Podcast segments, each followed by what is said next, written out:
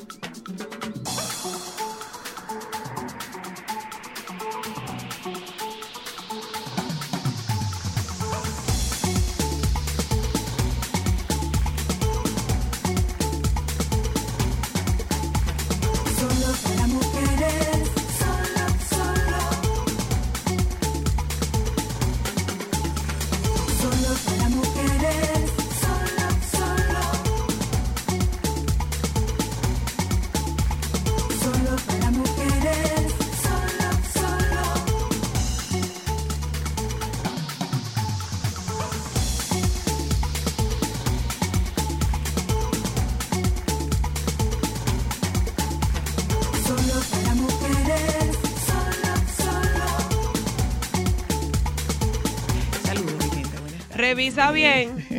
Que aquí no fue. Saludos, oyenta. Buenas tardes. Cristal, ten cuidado. Ahorita tú no sabes quién puede estar escuchando esto. Pero Y yo no he dicho dulce. nada. Ah, bueno. Yo dije que revise bien, que aquí y no se fue busca, que se y quedó. alguien se busca un problema. Ah, no, yo no he dicho más nada. Revisa nada más. Mira esto. Ahí está bueno este café, gracias. La Eric. policía de Utah encuentra a una joven de 19 años frente a una tienda de comestibles que desapareció eh, en 2017 en California. Una, Oh. chica, una chica con autismo. A Jesús. Mm. Ay, mira qué bonito. Yo lo siento mucho. El tipo que mató a su pareja y a su suegra. Yo lo siento mucho. Claro que yo estoy arrepentido. Yo no lo quería hacer. Ay, Ah, ok. Qué bonito. Mm. Lo mismo. Me da pique que, porque la gente no, no, no se revive con un lo siento. eh, Dios mío. No, esto es suponiendo que, que esto tenga algún impacto en, en la que eso tenga algún impacto en su proceso, eso no tiene ningún impacto. Todo esto es un tema premeditado. Dios. Punto. Punto. Dios, Señor, Señor. Yo insisto en, con relación a este tema. Mucha gente dice, bueno, pero que, ¿por qué razón? Eh, si ella sabía que era así, ¿por qué lo dejó? ¿Por qué seguía con él? Otra vez, otra vez. Hay que ponerse en la piel de las mujeres que son víctimas de violencia. Eh, sí, pero hay hombres que son víctimas de violencia, por supuesto, también hay hombres que son víctimas de violencia, pero los hombres que son víctimas de violencia tienen un porcentaje muy mínimo, muy reducido, y la letalidad de esa violencia no es para nada equiparable a la letalidad de la, de la violencia que se comete en contra de las mujeres. Que sepa yo, en nuestro país no es usted alegar insanidad mental o usted alegar que ha sido producto de que usted no sabe qué fue lo que se le metió, usted no puede alegar esto en su beneficio en nuestro país. No, ¿Mm? totalmente. O sea, esto no le hace a usted inimputable de un hecho. Entonces, que por qué no lo dejó, que por qué no lo dejó. Eh, parece que a ella le gustaba. No. Yo no me voy a cansar de repetir que los estudios indican que cuando una mujer vive en un escenario de violencia, ella hace un intento, un número de ocho intentos de salir. Y él la mata justo cuando ella anuncia que se va. Entonces, eh, pero es que era una persona, nosotros estamos tan extraños porque era una persona que ni se sentía, eso es una de las características de los, de, la- de los antisociales, es una de las características de las personas que tienen un tema de, Un bajo perfil. de psicopatía, que son, De bajo perfil. son encantadores, son encantadores, son tremendos seductores, pero así como son de seductores, son de fríos y de desalmados para cometer sus crímenes. Hay hoy día está la situación de esta joven mujer que le la expareja, fíjense que no es la pareja, es la expareja, o sea, esta es una relación que ya no existía. Una relación que ya no existía. Bueno, que el de Sosúa dice que fue por celo. No, no, usted no, usted no mató por celo, usted mató por cobardía.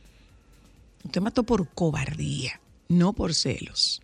Y en el caso de esta, de esta joven mujer, Raquelita García, eh, está, la vida de esa muchacha está destruida, señores. Está destruida porque a todo el drama que ella está viviendo ahora mismo, la pérdida de su mamá, la situación de, de su hijo, la, la presencia, la, la presencia de los hijos pequeños en este escenario donde se produce la muerte am, a cuchilladas de su, de su abuela y la agresión a su hermano mayor. Esta muchacha, a todo esto, tienen que agregarle la culpa que esta mujer puede estar sintiendo o que en algún momento va a sentir. ¿Por qué? Porque era una persona que estaba vinculada a ella. Entonces, manejar esta situación, me pregunto, ¿alguien le va a dar asistencia emocional a esa mujer? ¿Alguien va a acompañarla? ¿Alguien la va a acompañar en este trayecto tan difícil que ella tiene por delante? Entonces, es la preocupación nuestra que este individuo fuese víctima de algún trastorno de personalidad. Eso no lo tenemos determinado. Eso no lo hemos visto. No podemos diagnosticar eh, sin conocer a fondo cuáles son, cuál es la historia y cuáles son los rasgos que presenta este individuo. Lo que sí tenemos por delante es cómo va a salir adelante, perdonando la redundancia, cómo va a salir adelante esta mujer con este drama. Esa parte sí me preocupa. ¿Quién le puede dar a ella una asistencia psicológica, profesional, empática? ¿Quién le puede dar? Bueno, que fallamos cuando había que prevenir. Sí, fallamos. El sistema sigue fallando. Y nosotros hemos hablado hasta la saciedad de que este es un sistema que revictimiza a la víctima, que desprotege a la víctima y que cansa a la víctima. La víctima desiste cuando se la han puesto más allá de la China para, para lograr judicializar un proceso. De leyes, yo no sé, pero hasta donde yo tengo entendido, en materia de violencia ni hay conciliación ni hay fianza. Entonces, no es este un sistema que desprotege a las mujeres vulnerables, Totalmente. pero además, ¿quién la va a acompañar en este trayecto que le espera a esta mujer? Que ha enterrado a su mamá, que tiene a su hijo debatiéndose entre la vida y la muerte, que tiene a sus hijos pequeños traumatizados por haber sido testigos presenciales de un hecho como este. ¿Quién le va a dar compañía a esta mujer? ¿Le van a asignar algún abogado? ¿Le van a asignar algún terapeuta? ¿Habrá aquí alguna institución que pueda asumir la responsabilidad de acompañar a esta mujer en este tramo tan difícil que le toca a ella enfrentar? Yo sé que usted puede estar diciendo en su casa, ¿y por qué no lo haces tú?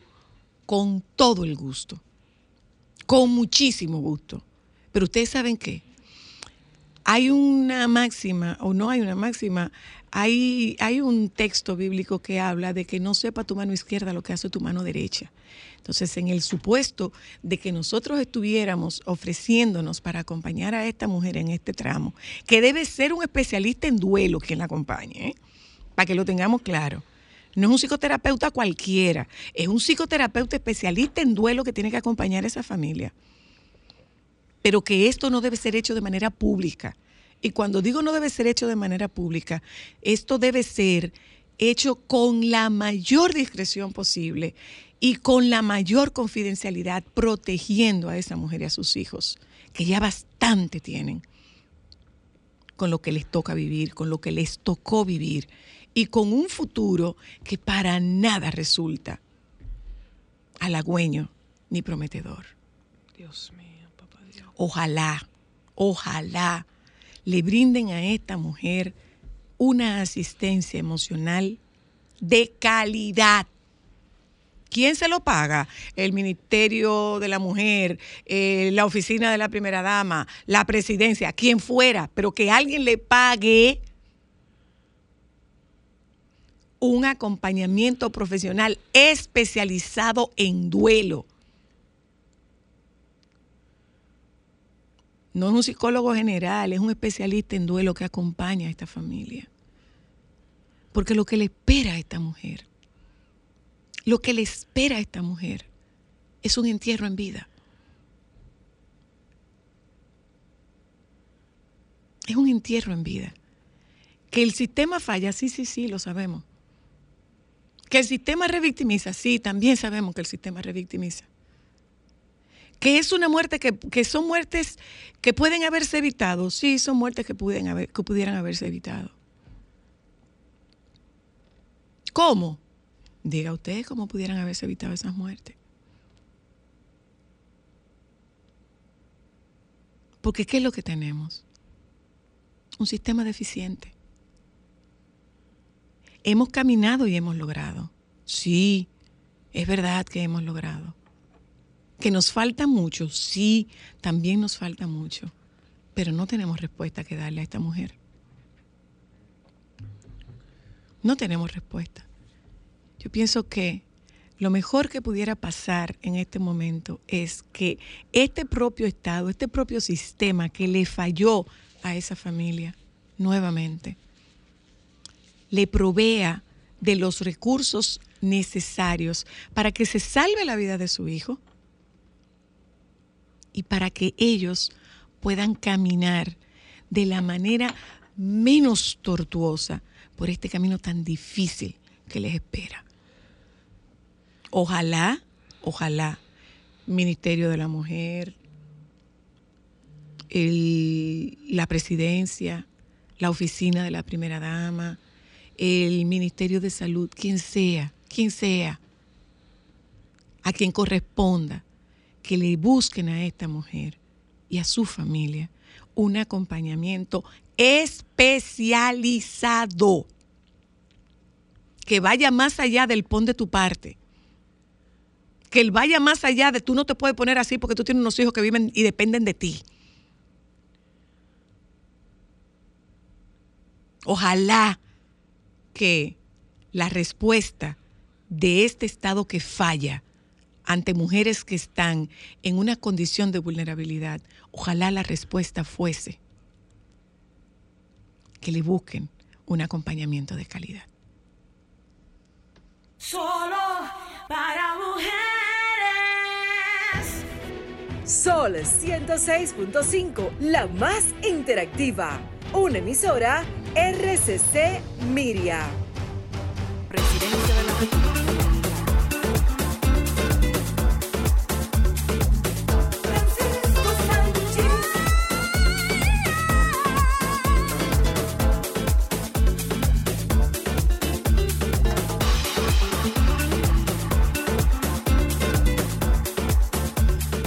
¿Pero a que tú le estás diciendo colega? ¿A Francisco? Ah, Ah, pero Eh, buenas tardes. hola baby. no lo Sí, caliente mi amor. así. Me puede decir, buenas tardes, sí, me puede decir colega porque estoy buscándole en este momento yo tengo mi carnet de locutor. ¡Ay, hoy es día del locutor! ¡Ay! Hoy es día del locutor, es Alejandro que él está Ay, felicitando. Alejandro. Para, ah, ok, para que no quepa la menor duda. No, porque estaba ahorita ah, una gente en un lugar, felicitó, y entonces se quedó como mirándome. Yo le dije, Ajá. sí, mi amor, yo tengo mi carnet de locutor desde el año och- 99, Ya, yo tengo de el la mío. Comisión Nacional de Espectáculos Públicos Y radiofonía. Y fui examinado por, ¿Por? un jurado encabezado por Don, Don Ramón, de Luna. Ah. Mi amor, pero no cualquier Cuidado cosa. con eso en el centro de la cultura. Con todo y tener esta voz, mi amor, chillona, pero eh, como me dijo don Ramón, no es cuestión de que chilles o que tú te sientas que tienes una corneta, porque sé que yo soy muy realista. Porque yo me escucho yo mismo, me dice, tú, lo bueno tuyo es tu modulación, tu entonación, eh, y que sabes utilizar los diferentes volúmenes según la noticia. Y yo quedé putrefacto. A partir de ahí, mi amor, me sentí, oh, ya tú sabes. Espérate, espérate, baby, porque tú estás hablando de don Ramón de Luna y probablemente mucha gente no sepa quién es don Ramón de Luna. O sea, Bueno. ja, Lo- su más reciente eh, reconocimiento fue el Premio Nacional de Periodismo. nada más. Ese fue el que lo Ajá. examinó. que es de los pocos dedicados a la comunicación que le ha sido entregado ese premio. Ajá. Don Ramón de Porque Luna. normalmente es un premio que se le entrega a gente bien, eh, que se desarrolla en el periodismo per se. Eh, y es más como el periodismo escrito. tiene, ¿eh? Como periodismo escrito, casi. Ajá, entonces, y bueno, y don Ramón también, bueno, además de ser pionero en la radio, en la locución y en la comunicación, nosotros tenemos una gran joya heredada por él y por su eh, esposa, doña Minucha, Doña Minucha. ya fallecida. Minucha. Y es Minucha. que. Ah, doña. Minucha, eh, ¿cómo que se llama? Y es que los audios, óyeme, del Gran Teatro del Cibao están para anunciar, las campanadas para anunciar que faltan cinco minutos, falta un minuto, el espectáculo va a comenzar, fueron grabados por él y por ella de manera, eh, bueno, pues de manera gratuita, fue un aporte que ellos hicieron y ahora con la gestión de Luis Marcel eh, y por la gran ayuda y la colaboración del maestro Jochi Sánchez, él los remasterizó estos audios. Ah, qué bien. Oh, mira qué chulo. Y están, óyeme, muy originales. Bueno, y tengo entendido que del Teatro Nacional tam- también se mostraron muy interesados en llevarlos allá, porque por lo visto parece que se pondrían también, se, le- se le darían uso allá. Tú sabes que- Ay, es tú que sabes- honestamente. ¿Tú sabes quién es la voz del teatro? El teatro. ¿Tú no sabes es quién es la voz del Teatro. Nacional? ¿Tú sabes quién es la voz del Teatro Nacional? ¿Quién? Eduardo Villanueva. Ah, ok. Eduardo Villanueva es la voz Sí, del Teatro sí, Nacional. Pero yo creo que el teatro sin esos audios no es el teatro. No, no, no, no. o sea, pueden volverlo a grabar, renovarlo, pero, pero la historia del teatro no se cuenta sin esas, sin esos, sin no esas me voces. que se fue. ¿Quién se fue? Ah, no, no, no. Eh, hubo como un Di- costo, porque tú sabes que ayer, óyeme, a raíz de que la gente llegó a su casa Ay. después de Semana Santa, tú sabes que todos los sistemas de cable y de fibra óptica, de internet y qué sé yo, qué que Se pasa, cayeron. eso se volvió un caos. Sí. Se cayeron. Sí, eso es correcto. No, no, no, no, no, eso fue una cosa. Aquí empezó, ya tú sabes. Eh, eso era intermitente. Y yo, ay, santo Dios, ojalá no venga eso y afecte. ¿Cómo está la lluvia por allá? Porque aquí está nublado. Hemos tenido chubascos aislados, pero No, aquí no ha llovido no. como está lloviendo allá. Aquí de chubaco nada y de hilado mucho menos. Bueno, Pero con- ahora no llueve, ahora no llueve, pero esta mañana y anoche. Bueno, ayer solamente eh, Capitán Urtecho eh, y Accidentes RD publicó solamente tres vehículos volcados. Y no volcados, Francisco, en carretera, no. Uno en la Luperón, En la ciudad. otro eh, eh, el, En el- subiendo el elevado de la por el elevado del Ortega y Gasset. O sea, en lugares normales transitados diario por nosotros. Ya tú sabes cómo fue el día de ayer del, del agua. Tú sabes que la gente, nosotros lo- lo- los dominicanos tenemos que concientizarnos cuando nos hablan de ciertas situaciones. Yo te lo digo porque yo me enteré de algo, de, de una situación que pasó la mamá de una amiga en la zona este. Y la verdad es que después que ella me lo contó, tú sabes que yo no me podía quedar con esa información. Cuéntanos. Y yo mismo se lo reclamé. Bueno, ella me dice que su mamá, eh, nada, eh, eh, fueron a un parque, de estos parques eh, de atracciones que hay allá, eh, con su mamá, que tampoco fue que su mamá ca- eh, caminó mucho de ese tipo de cosas, pero sé, bueno, de- de- después del parque llegaron a la casa, y la mamá en un momento se sentó en, en una silla, eh, bueno, estaba sentada en una silla y cuando se paró, ya tú sabes, se descompensó, se mareó y se cayó. Entonces, Ay, cuando la llevan a la clínica, eh, que le hacen el historial, que bueno, le hicieron de todo, hasta una tomografía y todo eso, el médico le dice, pero es que, óiganme, ustedes tienen que entender que si están en un parque tienen que hidratarse. Esta señora está totalmente deshidratada. Usted no se bebió ni un vaso de agua mientras estuvo allá. No, pues entonces, es decir, entiendan, óyeme, que aunque eh, eh, tú, eh, porque, eh, ah, porque decían como que la, la temperatura no estaba tan alta, que el sol no estaba tan fuerte, pero no es eso. Es que el cuerpo necesita país- líquido. El cuerpo es Claro, no, agua, es que la mayoría. país, por estar en el trópico, por el clima, uno se va deshidratando y no se da cuenta. Sí, Ya lo saben. eso es así. Baby, Bueno, hablando ¿y de cómo fue el retorno de los de los chic y caros de, De Santiago. de Santiago? Dime. Yo no te puedo hablar de eso porque tú sabes que yo me... Ay, que yo no- nosotros no habíamos hablado. No. Yo estuve enfocado por... por eh, eh, eh, en- ya yo lo había hecho hace un par de, de años, pero no... Yo no, no salía a ningún sitio. Y entonces me dediqué eh, a fortalecer un poco mi parte espiritual en estos días. Y a vivir todos estos eh, ritos y estas celebraciones y conmemoraciones de la Iglesia Católica en esto que donde eh, en la Semana Santa la vida, la muerte y la resurrección de, de Jesús y entonces por ejemplo él que no te lo había contado, no se los había contado, ahora lo voy a decir al aire, el jueves después de que lo hice con ellos uh, durante dos años seguidos, la, la primera vez que lo hice fue con ellos, volví a repetir lo de la visita de los De templos, los templos. con Bélgica. Ay, ¡ay! ¡Ay, qué belleza! no! Con Bélgica lo hice yo el miércoles, me puse a pensar, digo yo, pero mira, déjame llamarle. Entonces, eh, Feli Antonio no está aquí porque está de viaje, eh, y entonces ella me dijo, yo no tenía pensado hacerlo, yo lo que iba a ir a la... Tú sabes que el, el- el jueves se hace la, en la, en la misa de eh, inicio del tridio pascual, donde se hace la, el lavado de los pies. Y entonces eh, fui, eh, ella me dijo, yo solamente tengo pensado ir a, a, a esta celebración en el Politécnico, en la Iglesia del Sagrado Corazón de Jesús. Y yo le dije, ay, no, pero dice ella, bueno, pues vámonos juntos. Entonces fui allá, viví eso y después de ahí nos fuimos, no solamente a siete, fuimos a ocho. No me Ay, mi amor, pero no Sí, puedo yo vi- contigo. pero mira, vi, nos vi- paramos, vi publicaciones y- tuyas, qué, qué Sí. imágenes tan bellas. Hay una Sí, iglesia y que tú nos Paramos, resaltaste. mi amor, por- nos paramos porque yo la mandé a recoger, tú ves. Porque claro, cuando yo vi la hora, yo dije, pero Bélgica, son las diez y media de la noche, linda. ¿Qué tú ya tú no piensas que hay que recogerse. Me dijo, ay, yo que pensaba que íbamos a seguir allí.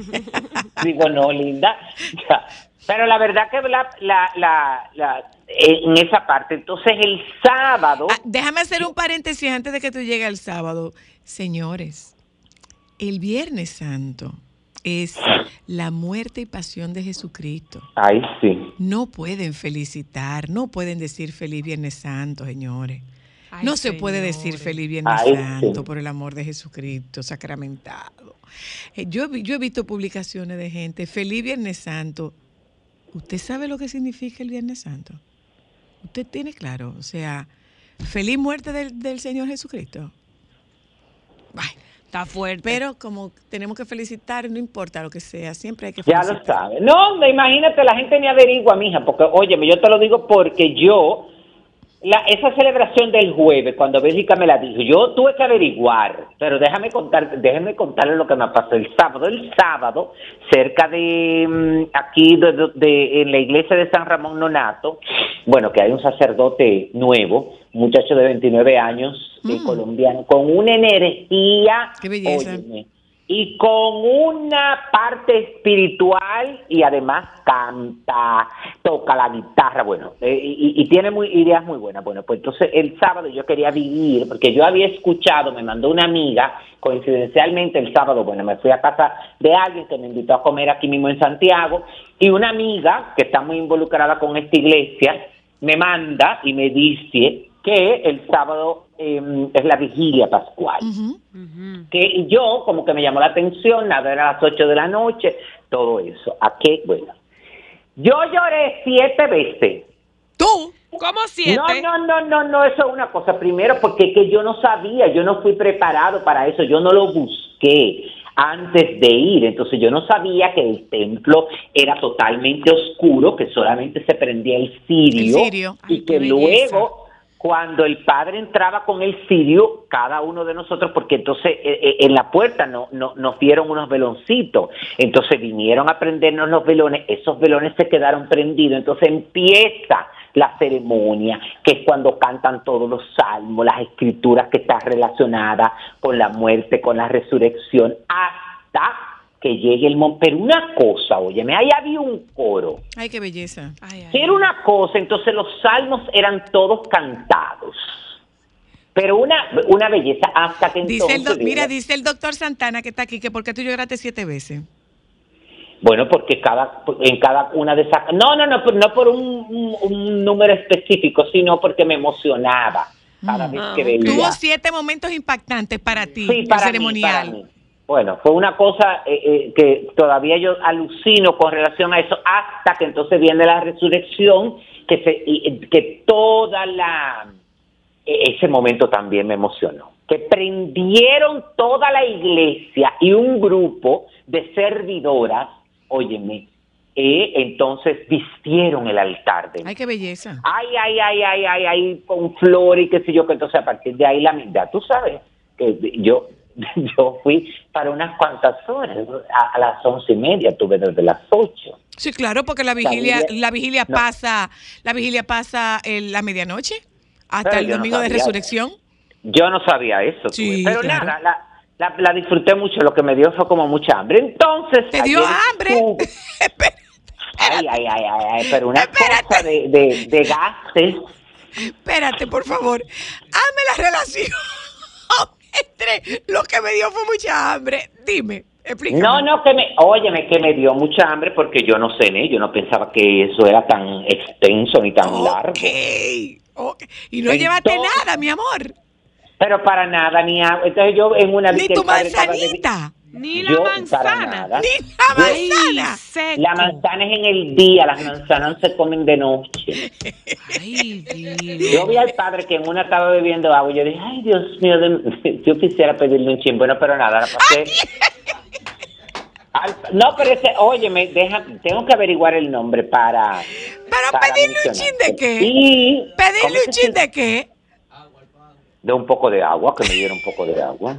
No, pero yo se Pero iba él te lo hubiera dado. No, yo, yo se lo iba a sugerir, mi amor. Yo le dije, miren, para la próxima, Oye.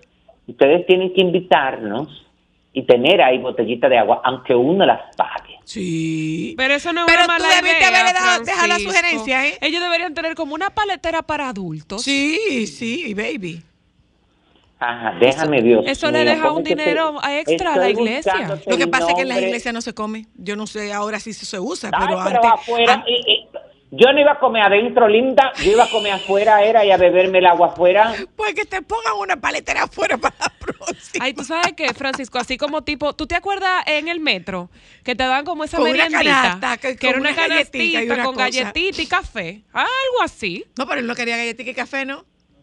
Bueno, pero. No, hasta yo, óyeme, yo me hubiera comido eso, déjate de eso. Yo tenía un hambre tan grande, mi amor, Tú te hubieras, hasta. ay, tú hubieras tú te hubieras transado con no. una galletita. Claro, estoy buscando el nombre del el grupo que estuvo ahí, que la verdad es que, bueno, to- eh, pero no lo encuentro. Una pregunta, baby. ¿A qué hora te fuiste para la Se llama, casa? espera, espera, la pa- eh, presentan, ay Dios mío, no, no lo dice. ¿A qué hora te fuiste para la casa? Hoy a las once y media de la noche. ¿Y comiste algo? Claro, cuando llegué aquí me acordé que tenía eh, muy fuerte lo que yo te le voy, le voy a explicar lo que yo tenía aquí. ¿Qué tú tenías? Dos pedazos de pizza en la nevera y los calenté. Y después de eso me quedé con hambre. Me acordé que la vecina me había dado un poco de habichuela con dulce y me comí. Ay, Dios. Bueno, gracias a Dios que el doctor está aquí. A las once y media de la noche. Ya lo sabes. No, pero yo no me acosté de una vez porque sabes que al otro día hubiera amanecido. ah. Oye, oye, Alejandro, di que un featuring bueno que un featuring bueno, pizza con habichuela con dulce. No, pero no, no. Eh, Todo bajo control. Mi amor, decía mi madre en paz descansa que cuando el hambre da calor, la batata es un refresco. Mi amor. ¿Lo entendiste? sí, es verdad. Pero déjame contestarle a una persona. Mi amor. Cuando el hambre da calor, la batata es un refresco. Oye, mi yo amor. me imagino que ves, aquel si manjar tuviera- te supo a ti como si tú estuvieras en un restaurante de siete tiempos, mi amor, Michelin. Ya Feliz rico. sabes. Pero claro, Ajá. claro, claro. Pero la calentaste la pizza. Claro, ¿Y en qué la calentaste? en una tostadora que yo tengo. Ah, ok, porque si no, lo hubiera, microondas si lo hubiera no. puesto en el microondas, un chicle con sabor a tomate. Eh, sí, pero nada. Eh, pero nada, la pasé súper bien y, y mucha en paz en tranquilidad, porque tú veas, yo no, no pensé que yo iba a disfrutar estos días eh, así. Baby, pero mira, que están saliendo unos muertos, tú. Como hay gente de que, que se tiró enfrente de una cama, nada de eso, ¿eh? No. Yo dormí, óyeme, lo que una persona normal duerme. Sus ocho Porque horas. tampoco fue de que, que yo me, claro, tampoco era de que, que yo me pasaba el día entero de que tiraba en una cama, nada de eso. Yo me pasé, óyeme, Ni en pijama. organizando, organizando muchísimas cosas. Me acordé de la, de, de la cuarentena, de la primera Ajá, cuarentena. ajá, ajá. Me acordé de eso, que tú mismo te tenías que proponer no caer en ese letargo, Claro. óyeme. Y yo dije, no, pero espérate, yo tengo tantas cosas que hacer. Bueno, se quedaron unas sin hacer, tú ves. Eh, como que le Pero no te preocupes, porque ahí viene otro fin de semana largo. Quería desmantelar el armario y cuando saqué el primer racket De- ahí- hasta ahí quedó. de las camisas, yo dije, no, tampoco te pase, óyeme, deja tu cosa, que eh, tampoco el tiempo está para eso. Mira, baby. Hay que estar en comunión, pero... ajá. Están saliendo unos muertos, yo no sé si tú viste. Espérate, no están saliendo muertos, hay muchas cosas. Tú sabes que, espérate. tú Hay ocho provincias en alerta, yo creo que dentro de esas ocho provincias en alerta está Santiago. que estuve, óyeme, eh, no sé si vieron la fotografía de que estuvieron las hijas del rey emérito y sus nietos visitando al rey Juan Carlos. Pero ahí se un lío grandísimo porque uno de ellos Pero no tenía no, pie. No, óyeme, no es un lío, ya se aclaró. Había una polémica en redes sociales porque se convirtió una fotografía en viral em, que fue difundida por la agencia Europa Press de Juan Carlos I junto a sus hijas, las infantas Cristina y Elena, y cinco de sus nietos. ¿Por qué? Porque en la fotografía no se le veían las piernas a Pablo Urdangarín no que estaba situado en la segunda fila del grupo junto a sus hermanos Juan Valentín y Miguel y eh, que se le veían las extremidades a ellos y entonces eh, lo que la gente especulaba es que este eh, que, que habían montado la imagen de este muchacho pues eh, varios medios de comunicación se comunicaron con Europa Press eh, y eh, nada, le preguntaron que qué era lo que había pasado y que ellos, bueno, ellos declararon. Un amigo del rey emérito se puso en contacto con la dirección de la agencia para ofrecer la, fotografía. La idea de su difusión era eh, del propio monarca, que estaba muy contento por la visita de sus hijas y nietos. La primera que recibe el monarca, de, bueno, desde el 5 de, de- de marzo, eh, donde él está por allá. Entonces llegó vía WhatsApp. Ellos no se fijaron, la compartieron y después que vieron el, eh, la controversia, porque se armó un hashtag de amor que, de- que decía necesito saber dónde está la pierna de. Pablo Urdangarín. Bueno, la cuestión es que ellos aclararon que se comunicaron de nuevo con esta persona y le, eh, le dijeron eh, que eh, se comunicara con el rey emérito y le pregunta y, y le dijera, miren, mándenme la fotografía original porque en esta no se ve, que, que hasta el propio rey y, y- y la, y la persona que lo compartió se quedaron asombrados porque decían, pero parece que alguien intentó retocarla y manipularla y no se dio cuenta de este error. Que Entonces, se le llevó los pies. está- ya sí está en los medios de comunicación la fotografía original donde se le ve la pierna a este muchacho Sí, a Pablo sí. Urdangarín, Urdangarín, Urdangarín. que con relación al rey emérito, eh, bueno, en la en la en, la- en España eh, está cerrado el caso, la investigación de la fiscalía con referencia a las supuestas irregularidades fiscales. Y él ahí mismo manifestó que tiene pensado visitar España con frecuencia, su intención, pero no va a regresar a No a vivir. España Ujú, se sí, va a quedar allá. Pero él tiene pendiente ante la justicia británica una demanda por hostigamiento, difamación y vigilancia ilegal por parte de Corina Larson, su eh, amante. Eh, el 29 de marzo, un juez británico sostuvo su decisión de negar la inmunidad al ex monarca y abrió la puerta a un juicio oral que podría celebrarse a partir de julio. Además, el pasado lunes se conocía que Izquierda Unida, el Partido Comunista de España y el Foro de Abogados y Abogadas de Izquierda habían acudido al Tribunal Europeo de Derechos Humanos eh, en Estrasburgo para denunciar el archivo de la investigación sobre Juan Carlos I en España, que ellos entienden que ahí hay una mano negra. Eso fue oculto y eso fue tapado y hay un dinero. Así es que, porque tú sabes que ellos son bien dramáticos, porque me pa- ajá, ¿de dónde yo tú crees que yo saco el drama? ¿De dónde? De España. Porque el amor no quita el conocimiento. Tú sabes que yo les tenía a ustedes este listado. Y mira, y apareció la esposa de, del príncipe Alberto. Ya. Y que, ah, sí, muy bonita la ¿Cómo que foto. quién Bueno, es que esta muchacha, Charlene, está enferma, señores. A ella hay Mira, que bajarle un eso poco. sí, mi hay amor, que que Pero allí, ella no, allá, mira, mi la foto dice mucho. Claro, con Sí, mi muchacho, sí, agarrado de mi muchacha está ella. Eh, la No, foto dice no, mucho. está- y el del carajito. La foto dice mucho. que- Ahí hay una distancia en mi vida mayor que la distancia que hay. Del estrecho de Gibraltar, mi Ya amor. lo saben. Sí, pero señores. Ahí hay una distancia del ancho del Amazonas. Recuerden que, recuerden que esta muchacha automáticamente se casa con el príncipe Alberto, pierde, óyeme, toda custodia y responsabilidad sobre sus hijos. Sí, Esa es una de las monarquías, igual que la inglesa, sobre todo cuando son herederos a las coronas.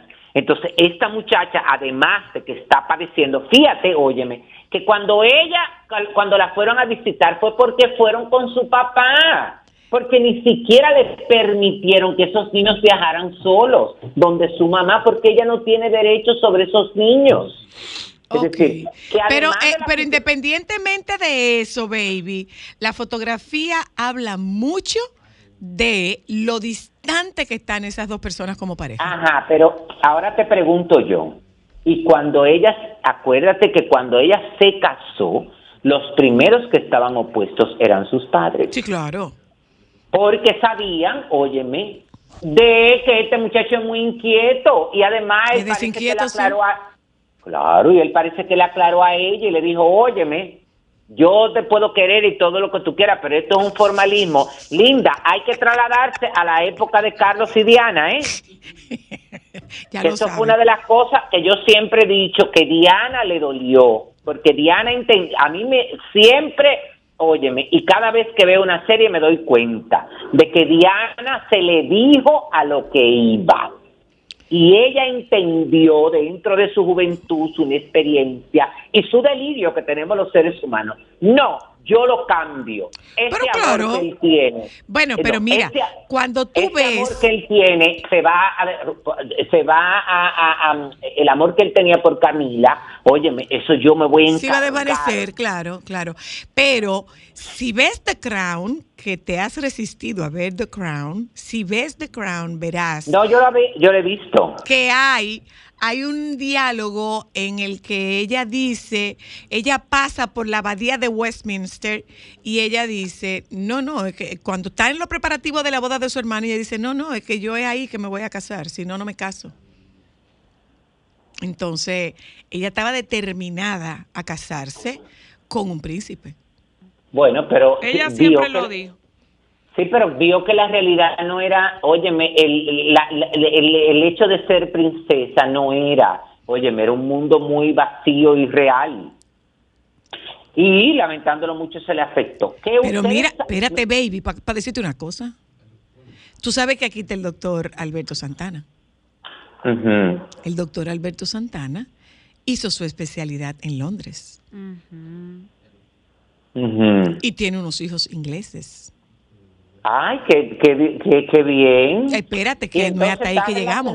con- está relacionado- ¿Cómo Perdón. es? Los niños ingleses del doctor Santana, dominicano come coco, Ajá. iban a la escuela donde estaba la princesa Diana, donde, donde daba clase la princesa Diana. Pregúntale al doctor, pregúntalo. Ah, pero mira, no, pero ¿qué le tiene que decir? Yo no tengo que preguntarle nada. Ah, pues dígaselo, cuénteselo. Y en tal caso, lo ideal sería preguntarle a los niños que vinieran a dar su testimonio. Porque no deben acordarse. No No, deben no, acordarse. no se van a acordar, pero sí yo, yo me recuerdo de ella, porque yo la conocí, hablé con ella y los viernes siempre nos juntábamos. Coge ahí, baby. Ay, pero Antes mira de que- ay, casarse. pero- y qué raro que nosotros no nos juntamos. ¿eh?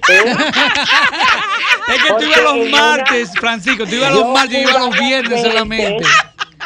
Yo fui varias veces cuando ella estaba en ese proceso, cuando ella lo conoció. Cuando ella estaba la seleccionando vestido. aconsejé Y todo eso. Te- Él cree que me va a Te a quiero, baby. Sol 106.5, la más interactiva. Una emisora RCC Miria. El placer es mío estar aquí con Cristal, mira, se va a dejar la barba. se va a dejar la barba. Claro, porque tenía una campaña. Ay, sí, Lili, a él le queda demasiado bella su barba. ¿Te la vas otra vez? Me la dejar otra vez. Muy sí. bien. ¿Y no estamos en cuarentena? Gracias. No estamos en Ni cuarentena. estamos en, en- en- en encierro. No, pero No. pasamos esta semana que yo lo que hice fue descansar y estar en mi casa, entonces ahí dije, no me voy a afeitar. Y mírame. Sí, es que te queda muy linda. Te Gracias. queda Te queda bella. muy bonita, tan coqueto. Mira los ojos. Tan querido. Miren, nosotros tenemos al doctor Alberto Santana con nosotros esta tarde, que, eh, dicho sea de paso, queremos tocar el tema, pero que no podía el doctor ni podía quien nos refirió, Cristal, ¿verdad? Eh, sí, y vamos a hablar del, Del tema de, de parásitos en los parásitos. niños, pero no, pero usted nos refirió con un Gastropediatra. Ah, con un gastropediatra, pero podemos hablarlo. Si tú quieres, lo tocamos. A ver qué tú quieres tocar. Eh, pues mira, ¿te parece, Cristal? Dele para allá, señora Luna. Bien. Hablemos un poco de desintoxicación post. Tú dices Bien. que no hace falta desintoxicarse, que el organismo solito se deshace de lo que no le corresponde. Bien. Pues mira, vamos a comenzar entonces con, con esto post eh, Semana Santa. En Semana Santa uno piensa, bueno, comió mucho, comió habichuela con dulce, tomó mucho alcohol. Pero no solamente eso, sino dejar de comer o comer cosas que tú no estabas acostumbrado a comer. Como le pasó a Francisco ahora, tú ves. Francisco duró un tiempecito ahí en la iglesia sin comer y tenía tanta hambre cuando llegó a su casa lo dos pedazos de pizza que lo calentó y una luego con habichuela con dulce. dulce. Entonces ya ese estomaguito de Francisco en ese momento, pues tuvo que hacer más trabajo de la cuenta. Y no sé si él durmió bien, que no le pregunté, o tuvo muchos gases al otro día. Entonces, después de eso, Francisco lo que debió hacer fue traer una dieta líquida o con muchos vegetales, no comer cosas proteicas que tienen que hacen que el estómago trabaje más.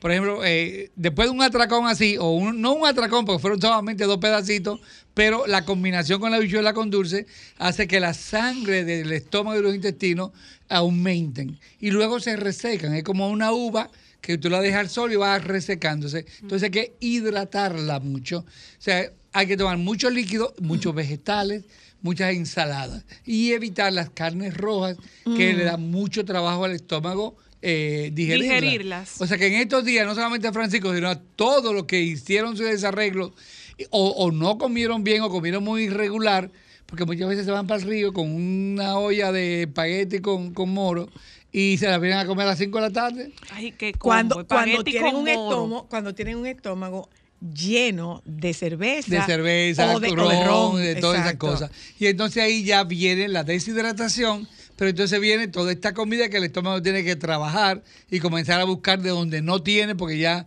eh, eh, lo, lo secaste mucho con el alcohol. Y entonces ahora hay que darle un descansito de 24 a 48 horas con una dieta suave, sin grasa, ideal, no carnes rojas, muchos vegetales, mucha fruta y mucho líquido. Ok. Señores, miren, eh, Joan, Alejandro, déjenme presentarle al doctor Santana. El único dominicano que se ha dado una hartura de lechuga. que se iba a dañar una lechuga y ya se la comió. Y buena. El doctor, no fue así, doctor. Era una lechuga. O un brócoli, era una lechuga. Brócoli, lechuga y brócoli. vacía. Oh, bro, para que- hay un dicho que dice que para que se pierda, que me haga Oye, daño. eh, para que se pierda que le haga Oye, daño. hay un dicho que dice para que se pierda que me haga daño. Ahora, cuando uno dice eso porque está mala, entonces sí te va a hacer daño. Pero esto es porque uno dice, bueno, esto no tiene ninguna proteína ni nada, pero llena. Tú te comes dos cosas. Y a los más- 20 minutos está seco de, porque ya. Después media hora después ya digeriste. tiene hambre otra vez. Pero mira, te eh, eh, y el brócoli tiene Usted, mucha- una hartura de palomitas. Tú sabes que yo decía. Tú nunca has oído una ¿usted gente decir que conoce se un dominicano que se haya dado una hartura de brócoli? El doctor Santana. Pero tampoco la gente se da hartura de palomita. Tú nunca has oído una gente No, decir, yo- "Ay, sí, llega, de llega un momento que tú dices, tengo". ay, no quiero más. Ya. tú no quieres pero más, hay- pero no porque tú no estás llena, fue No, porque, porque tú te- te cansaste de maticarla. Eso pues tiene una hartura. Bien. Mira, eh, eh, señor, ustedes no, los, no sé si ustedes se habrán dado cuenta, pero particularmente la lechuga romana es dulce. Es dulce, sí, es, dulce, es dulce. sí, Lo sí, que pasa es que es dulce. aquí tenemos la Lo costumbre. que pasa es que tú la aderezas. Sí, eso tenemos el la costumbre de echarle sal, vinagre, eh, una mezcla de todas estas cosas con limón y, y no tienen el gusto de la lechuga. La lechuga es dulce. Pero la lechuga romana es dulce y es buena, sí, sí. sí, Yo es rica, casi es nunca rica. he hecho nada. A mí me gusta. A veces un poquito de vinagre, pero ni siquiera sal ni No, yo no, verde. no, no, yo ni eso.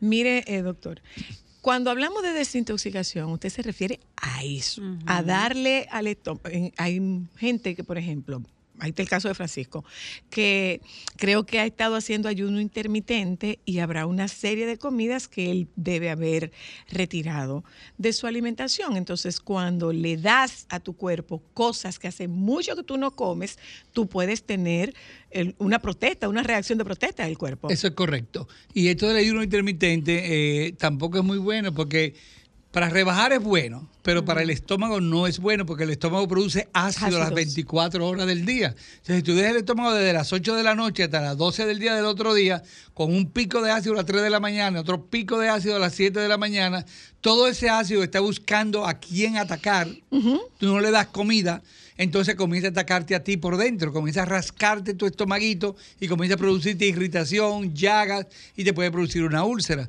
O sea que eso del ayuno intermitente para rebajar, pues bien y no, porque es un yoyo. Tú no vas a durar la vida entera con ayuno intermitente. Hay que saber comer. Hay que saber combinar los alimentos y contar calorías. La única dieta buena es contar calorías. Ah, sí. Sí, porque mira, hay 30 mil dietas diferentes. Sí. ¿Por qué hay tantas dietas diferentes? Porque no hay ninguna sola que sirva. Que la dieta mediterránea, que la dieta de Atkins, que la dieta esto, que la dieta keto, que el ayuno intermitente. No todo el mundo rebaja con eso. Ahora, Hay que hacer un cambio de si estilo. tú haces un hábito de vida, un comida buena, saludable y cuenta las calorías, porque el cuerpo necesita energía. ¿Cuántas calorías necesita el cuerpo? 2.000 calorías. Entre 2.000 y 2.500 calorías. Si tú comes más de 2.500 calorías, no importa si es en azúcar, en almidones o en proteínas, esas se van a convertir en grasa en el cuerpo, porque la única Ah. forma que tiene el cuerpo de almacenar energía, calorías, es convirtiéndola en grasa. grasa. Ujú. Entonces tú puedes comer, tú puedes no comer nada frito, te puedes comer cuatro bizcochos que si tiene más de 2.500 calorías y no lo quemas con el ejercicio, esa azúcar que tiene el bizcocho se va a convertir en grasa. Ok. Y entonces vas a engordar. No, y además, por ejemplo, doctor, en ese sentido, yo imagino que también eso funciona para tú saber cuándo necesitas comer más. No solamente para el tema de adelgazar, porque mucha gente entiende que contar calorías es específicamente para tú no engordar, pero también es para tú saber si te falta energía porque no estás alimentándote bien. Correcto. Mira, muchas veces realmente uno va donde un endocrinólogo, un médico, y le ponen una dieta de 1000 calorías o de 800 calorías. Eso le produce un déficit energético al cuerpo y también eso es malo. Entonces, no es comer mucho una semana, no comer otra semana, es un yoyo. Entonces, tú vas a ir subiendo y bajando, subiendo y bajando, y eso le hace daño a tu metabolismo. Tu cuerpo comienza a decir, ¿y, para, ¿y por qué hace esto? ¿Y qué pasa? Entonces, cuando tú comienzas a hacer una dieta, el cuerpo dice, espérate, yo no voy a rebajar, yo voy a guardar mi grasa porque ahorita viene él y, y- y- y no, tiene, no tengo yo la energía para sobrevivir. Entonces, por eso mucha gente hace dieta y no engorda y no rebaja. rebaja. Es porque el cuerpo ya inteligentemente dice, voy a tener una reserva para los tiempos Exacto, malos que exacto. esta persona me va a dar después. Eh, entonces, doctor, ¿por cuánto tiempo, si es que hay que desintoxicarse y si hay elementos que desintoxiquen más que otros? Sobre todo enfocarnos, doctor, en la palabra desintoxicación, que para mí es una palabra maravillosa y mejor amiga de todo el que quiere vender. Para mercadear, divino. Bien, mira, el cuerpo y casi todo en el sistema gastrointestinal es 72 horas, tres días. Ese es la- la- lo- lo- lo- lo- el número, los días claves.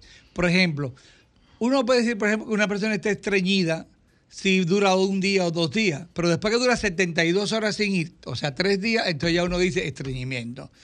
Y así mismo, es- esto es porque yo me puedo comer ahora mismo un pedazo de carne y me dura, me puede durar 72 horas en el cuerpo para yo evacuarlo. Un molondrón, muchos vegetales me duran de 6 horas, 12 horas. O sea que depende mucho la cantidad y la calidad de las proteínas que tú comas que van a estar en tu organismo X tiempo. Pero el máximo que deben de estar es 72 horas. O sea que una desintoxicación o una limpieza, no limpieza como hay muchos, déjame yo no meterme con la gente, con, con los médicos eh, nen- eh, eh, Naturista. Naturista. porque ellos uh, creen eh, y eh, todos los excesos son malos. wellness. Yo no, yo no soy fanático. Yo hice medicina natural. Yo hice seis meses en Londres de medicina natural. Yo duré seis meses estudiando medicina natural. ¿Por Y sé no muy bien lo que es. Pero yo sé que no todas las enfermedades se van a curar con los alimentos naturales. Ayudan, mejoran, no hacen tanto daño como lo que nosotros damos, pero hay a veces hay que reforzarlo con los medicamentos tradicionales. Una infección, por ejemplo, hay que dar un antibiótico. Aunque yo no estoy muy, muy a favor de los antibióticos, que es en contra de la vida, pero no es cierto que tú dándole masajes en los pies, dando acupuntura o teniendo una dieta saludable, vas a matar una bacteria como la tuberculosis, una bacteria como una Escherichia coli, una infección urinaria, no se va a matar. Punto. Entonces ahí hay que combinar. O sea, por ejemplo, los jugos cítricos son buenos para las infecciones urinarias, alcalinizar la orina es bueno para las infecciones urinarias, pero hay que combinarla con un antibiótico. Entonces hay que llevar una vida saludable, pero también ayudarse con las medicinas tradicionales. Ok. Doctor, una pregunta.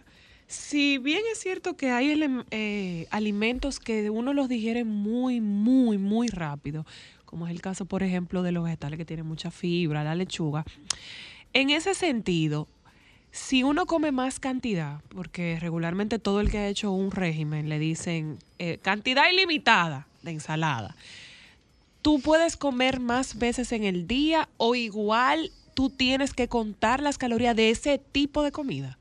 Bueno, por más cantidad que tú te comas de los vegetales, es muy difícil que llegue a 2.000 calorías. Porque no tiene Es un viaje vegetal tiene más eso. agua, sí, tiene Es mucha una ponchera. agua, tiene mucho antioxidantes y tiene mucho. O sea, Es verdad, tú llegar a ¿por qué 2.000 no te ríes? calorías de vegetales es mucho. Mientras que un pedazo de carne sí tiene muchas calorías. Los huevos tienen calorías. Tú ves. Entonces, pero con vegetales es muy difícil que tú llegues. Además, el vegetal se elimina rápido, se quema rápido. eh, es una energía que se quema muy rápido y ahí tú no necesitas almacenamiento. Ah, tú ves. Ok. Doctor, ¿podemos hablar de parásitos? Bien, Bueno, ya vamos a cambiar de Semana Santa para parásitos. En Semana Santa también se hizo mucha comida. Mira que, que Francisco tenía eh, su habichuela con dulce y su pizza en la nevera. Estos cambios de temperatura de las comidas guardadas o comidas recalentadas hacen que las bacterias se multipliquen. Hmm. Mucho cuidado Entonces, cuando con uno pone, ahorita tú dijiste el microondas, una comida, un pastelón eh, o, en el microondas, se calienta por fuera y por dentro está frío, en ese cambio de temperatura es increíble lo rápido que unas bacterias que Se se, llaman multiplican. eh, son protozoos. Eh, La, la cosa que uno habla de bacterias y virus, pero son protozoos. Se llaman Blastocitis hominis, Endolimax nana. ¿Se llaman quiénes? Blastocitis hominis o Endolimax nana. Esos son Eso no es de protozoos. la iglesia. Son, esos son de los parásitos que producen. de- de- de Eso los- parece como latín. de los parásitos, casi todos estos nombres vienen del latín, tú ves. Entonces, esos son de los parásitos que producen diarrea. Son protozoos que producen diarrea. Entonces, las amebas, las yardes, la shigella, la salmonela, el blastocitis, el endolimax nana, todo esto se multiplican rápido con los cambios de temperatura o con el almacenamiento. También con los quesos blancos, eh, que no, no pasteurizados, por ejemplo, el, el mozzarella, que es muy bueno, pero el mozzarella no es pasteurizado, sino que se coagula y se, eh, con químicos y no se pasteuriza. Pasteur fue el que inventó el calor El para calor. matar los microbios. Entonces, todo lo que sea pasteurizado se supone que ya tienen los microbios muertos. Pero estos crecen rápido, se multiplican cuando tú almacenas la comida. Y hay que tener mucho cuidado con esto, porque estos se van al intestino delgado principalmente, algunos se van al colon y producen entonces irritación porque tienen unas boquitas, por ejemplo, la shigella la, eh, tiene seis bocas, seis, seis boquitas que es como si fuera una aspiradora y te van quitando toda la cobertura Ay, de- del mío. intestino. Esta te cosita caes de- microscópica. microscópica, tan chiquitica microscópica. Es como si tú te caes de un motor y te pela, no te rompiste ni, la piel ni te rompiste ningún hueso, pero está pelado. Eso dura más tiempo en cicatrizar que si tú le das Claro. una- seis puntos a una persona o le pones un yeso y ya. Entonces, cuando esos peladitos están ahí, debido a estos protozoos, entonces dura mucho tiempo. Pero además favorece, me imagino que favorecerá el crecimiento de esas, de esas propias bacterias. Sí, esos una vez tú pelas, ellos lo pelan y ahí ponen su huevito y Claro. crece más rápido porque Claro. están, están en, están en sus aguas. Entonces hay que tener mucho cuidado con esto. Entonces uno dice, bueno, lo voy a matar. Pero esos huevitos casi siempre duran, vuelvo otra vez al número mágico de 72. gastroenterología, 72. O sea, dura 72 horas un huevo de una ameba en multiplicarse. Entonces, por eso antes del tratamiento era de 7 días para dos ciclos de multiplicación de los huevitos. Hoy en día hemos descubierto medicamentos mejores que con un solo día se, se mata y mata los huevitos también, pero sí es bueno al tercer día dar un refuerzo. Hablemos de los niños, doctor. Los Porque niños- ellos son ¿Cómo, tan... ¿Cómo cogen los parásitos los ¿Por qué niños? son tan propensos a eso? al- al- al tema de Lo los que parásitos? pasa es que uno cree que los niños, bueno, eh, me- hablaría mucho, mucho de esto, los probióticos y la inmunidad. Los probióticos son bacterias buenas que la madre le pasa al bebé. Entonces, si nace por el canal vaginal, va a tener mayor protección que si nace por cesárea. Ajá. Si le da el seno, va a tener ma- mayor protección que si no le da el seno, porque a través del canal vaginal esas bacterias le dan un baño de inmunidad. A través de la leche también le dan inmunidad. O sea que esos niños tienen más inmunidad que uno que no nació por el canal vaginal ni que se está amamantando. Pero ¿qué pasa también con el niño?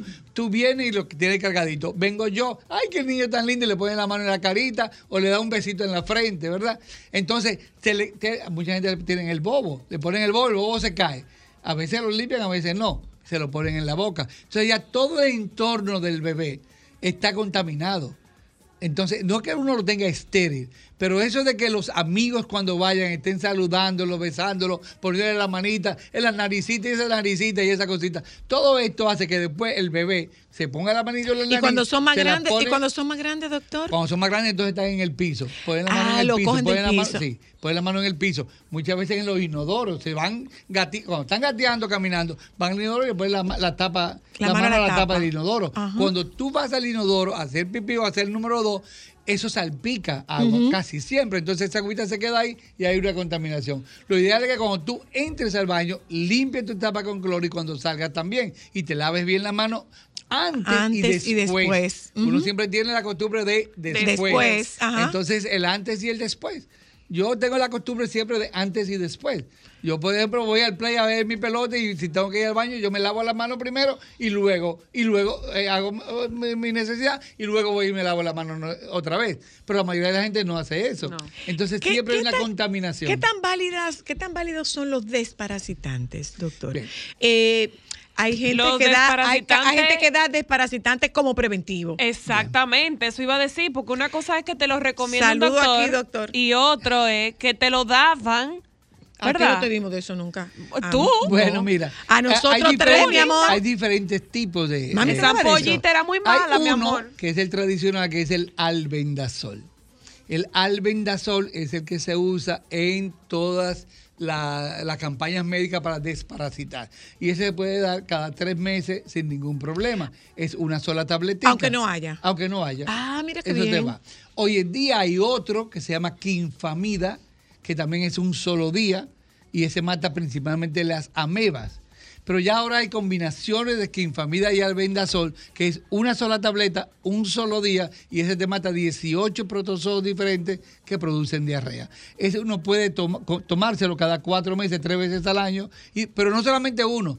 En la casa, dárselo a la muchacha del servicio, dárselo a todo el mundo que está en la casa, porque tú te, te estás desparasitando tú, pero entonces cuando viene eh, y se infecta la muchacha que te cocina, que te lava, Y que te hace la ensalada, entonces ya tú lo tienes, pero eso te dura tres días, como las 72 horas, o lo multiplica por tres, que son nueve días. Ya después del noveno día, ya tú estás sensible otra vez. Ok. Pero como tu cuerpo ya va creando anticuerpos en contra de eso, Lo maneja mejor, más- lo maneja mejor. Pero si hay una persona infectada en la casa, te Tú va a infectar otra a ti. Claro. Ok. Ah, pues mira, Gracias, doctor. ¿Cuándo te vuelve? Cuando, Cuando la, cuando la barba. Cuando ¿Cómo la en barba cuánto, la barba tiempo que te crece la ya, barba? la semana Ya, que sí, viene. en dos semanas más ya. ya Eh, voy a poner un calendario. En dos semanas más ya tengo que arreglármela. En dos semanas. Voy a poner un semanas. calendario, Pero mira. No está cerquita. ¿Quién te arregla la barba, doctor? ¿Quién te arregla la barba? No, me la arreglo yo. Yo tengo una maquinita. No, doctor, Sí. vamos a mandarlo para donde Edward. Edward Bra. Y está cerquita de ti, El final. Cerquita de la clínica. ¿está? Edward. Sí, Edward Bra. Eh, duro, Edward. Ah, Va ¿y para allá, va para allá, doctor. ¿Cómo se llama? Eh, eh, Eh, Uomo. Uomo. Uomo. En la plaza, ¿cómo que se llama la plaza? Capuchino. Capuchino. Ah, yo sé cuál es la Te capuchina. queda cerca. Ay, No sé pero, pero vamos a esa cita Tú ahora mismo, doctor. bien puedes ir. ¿Puede Bien. cruzar? Ay. No, porque es demasiado sabroso. Déjame antes de terminar eh, decir una cosa, que, que estoy yendo en los medios de que en Haití hay sarna y que va ah, a venir. sí, de que- eso vamos a hablar con la doctora Ovalles en un Ah, ratito. Bueno, porque hoy ah, precisamente hablé con un médico dermatólogo de Haití y me dijo que es una sarna, que es una cosa que no es, no sabe por qué es tan... Este, ¿tú, sabes, yo- tú sabes por qué yo creo que fue. Creo que fue pero porque sí se transmite fácilmente. creo que fue porque Haití hizo la advertencia. Mm. Parece que fue Haití quien hizo el- la advertencia y, y Pues sí hay que preocuparse, hay que ocuparse, ocuparse de pero eso. no paniquearse. Vamos a hablar con la doctora. Patria. Gracias, doctor. Gracias a Eh, ustedes. Vamos un momento a publicidad. Cuando regresemos de publicidad, ese es el tema con la doctora Patria Valles. Ya volvemos. Solo para mujeres. ¿Dónde eres mujer?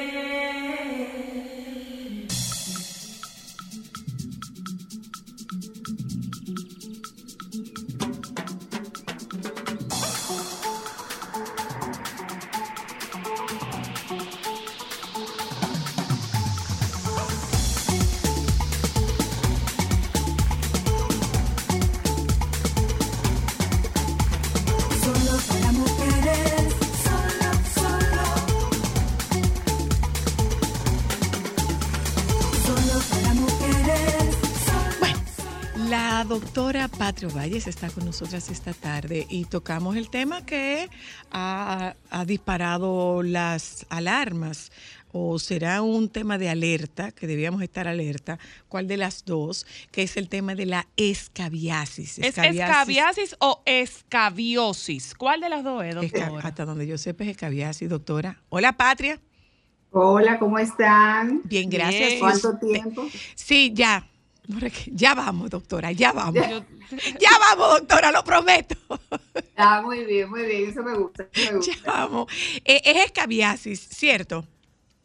Es- se, se dice de las dos maneras, Ah. escabiasis o escabiosis. Ok. Ah, tú ves, fue que me lo viene- corrigió Google. Es una afección de la piel que nosotros tenemos aquí todo el tiempo, Patria, ¿sí o no? Exacto, es algo endémico.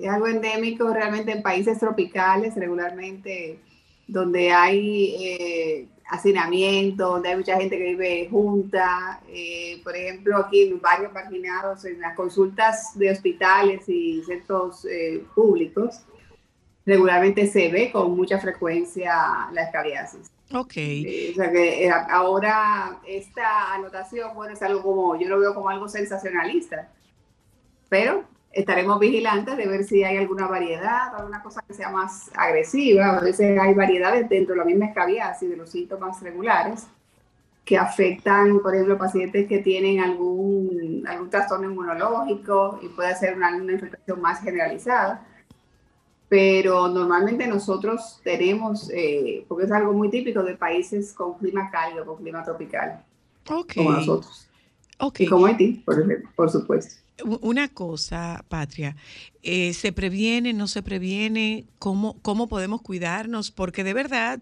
eh, es una alerta que se ha disparado y ustedes los médicos están diciendo pero es que nosotros tenemos escabiasis todo el tiempo y está como está como muy demarcada las zonas o, o los niveles de exposición, más bien, ¿no?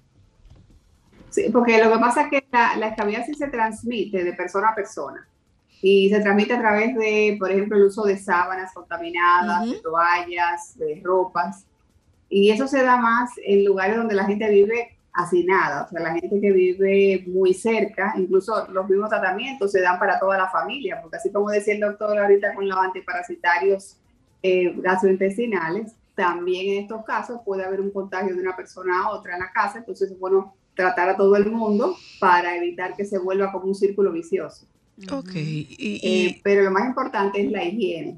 en Una cosa, Patria, antes lo que se usaba era la exposición de las sábanas al sol, pero hoy en día ya uno no tiene cómo tender una sábana al sol. ¿Funciona igual si usted tiene secadora? Claro, lo importante es darle calor. Calor. Eh, bien sea hervirla, se puede hacer eso, hervir la ropa, como se usaba antes, que la gente hervía la ropa. Eh, puede ser tenderla al sol o eh, el uso de la secadora también. Lo, O la plancha. darle calor porque eso va a matar el parásito los huevitos que estén por ahí en esos, en esa, en, esos utensilios, en la sábana, en las toallas y demás. Entonces, ¿nos preocupamos o no nos preocupamos?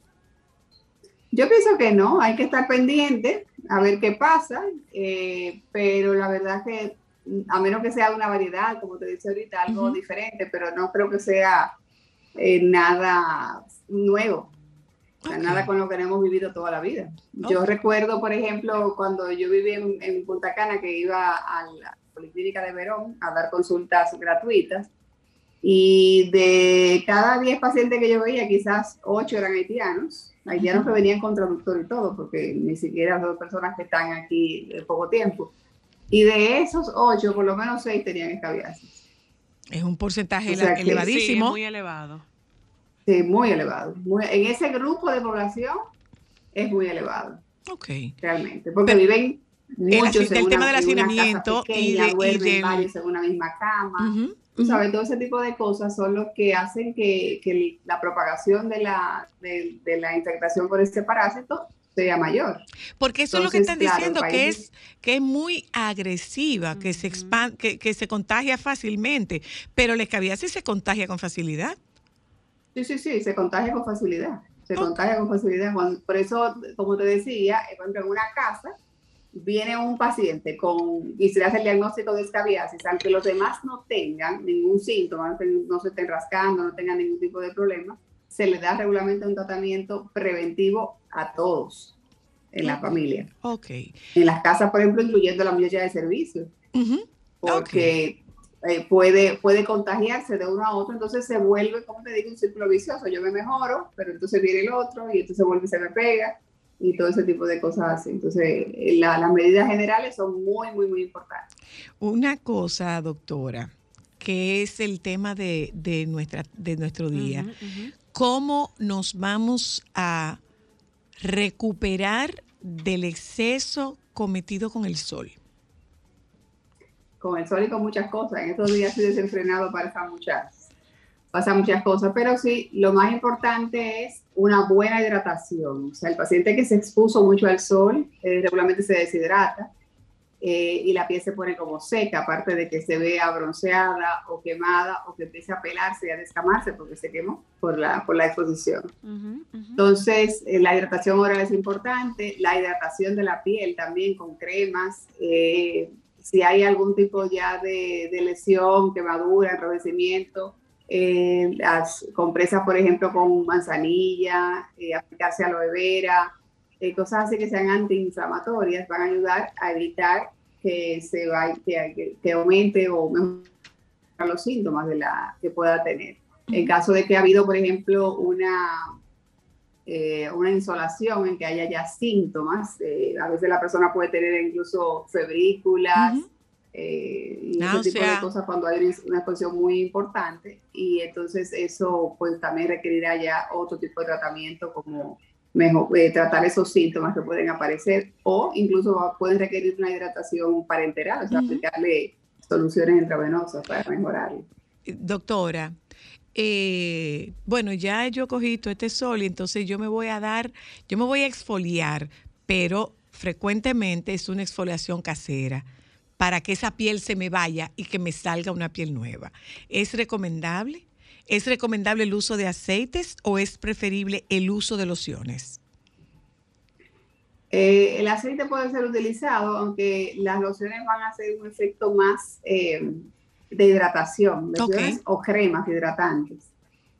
Eh, la exfoliación se puede hacer en una etapa más tardía. Cuando está muy reciente esa quemadura solar, no es recomendable hacer ninguna exfoliación porque pudiera levantar una la piel y producir alguna injuria en esa piel que queda debajo Ujú. entonces eso puede dejar manchas y demás.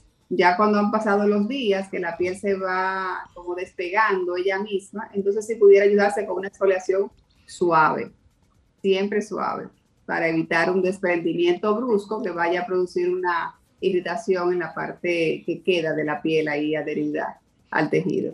Algo que puede pasar y la gente no se da cuenta es el consumo de cítricos mientras está en exposición al sol. Y esto deja una mancha que tarda mucho tiempo en quitarse. Ujú. Sí, ahí se da lo que se llama eh, berloque o fitofotodermatitis, en la que hay como una quemadura Ujú. producida por, por cítricos. No, se, no le pasa a todas las personas, pero el que tiene esa sensibilidad sí.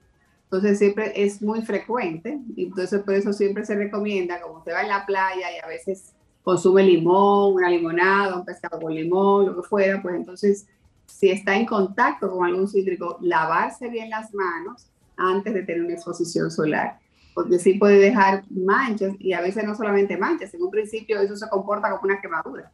Hay personas que le salen ampollas en la zona donde eso aparece y la gente se asusta mucho porque a veces no es inmediato, sino que al otro día te levantas y te levantas con una mancha.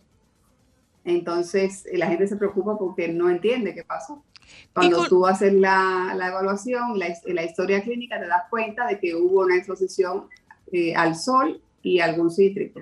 El, el No, comportamiento como quemadura, mira qué interesante. Mira. Y finalmente, doctora, eh, nada, Yo los quería muchachos... preguntarle, doctora, perdón, sobre el tema de, del uso de esfoliantes para, para esa piel que ya ha sido muy expuesta al sol.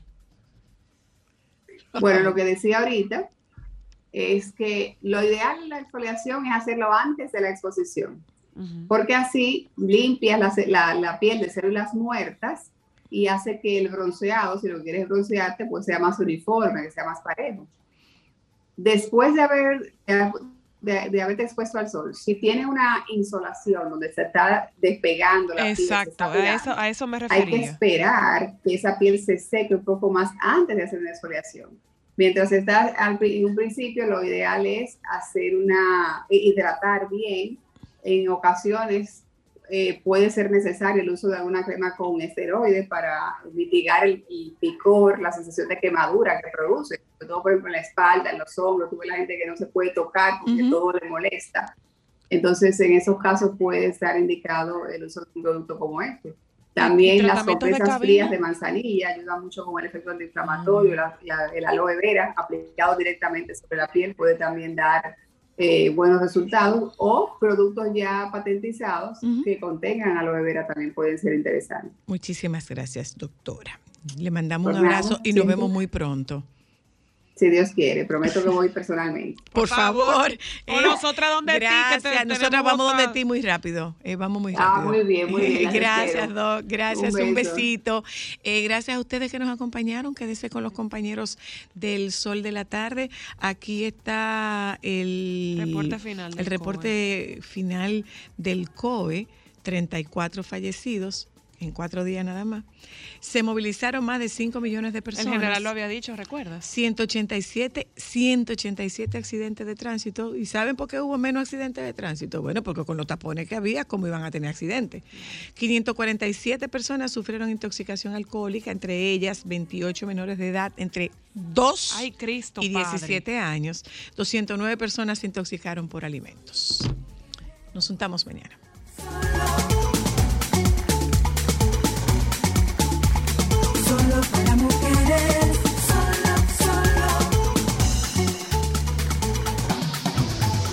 Sol 106.5, la más interactiva. Una emisora RCC Miria.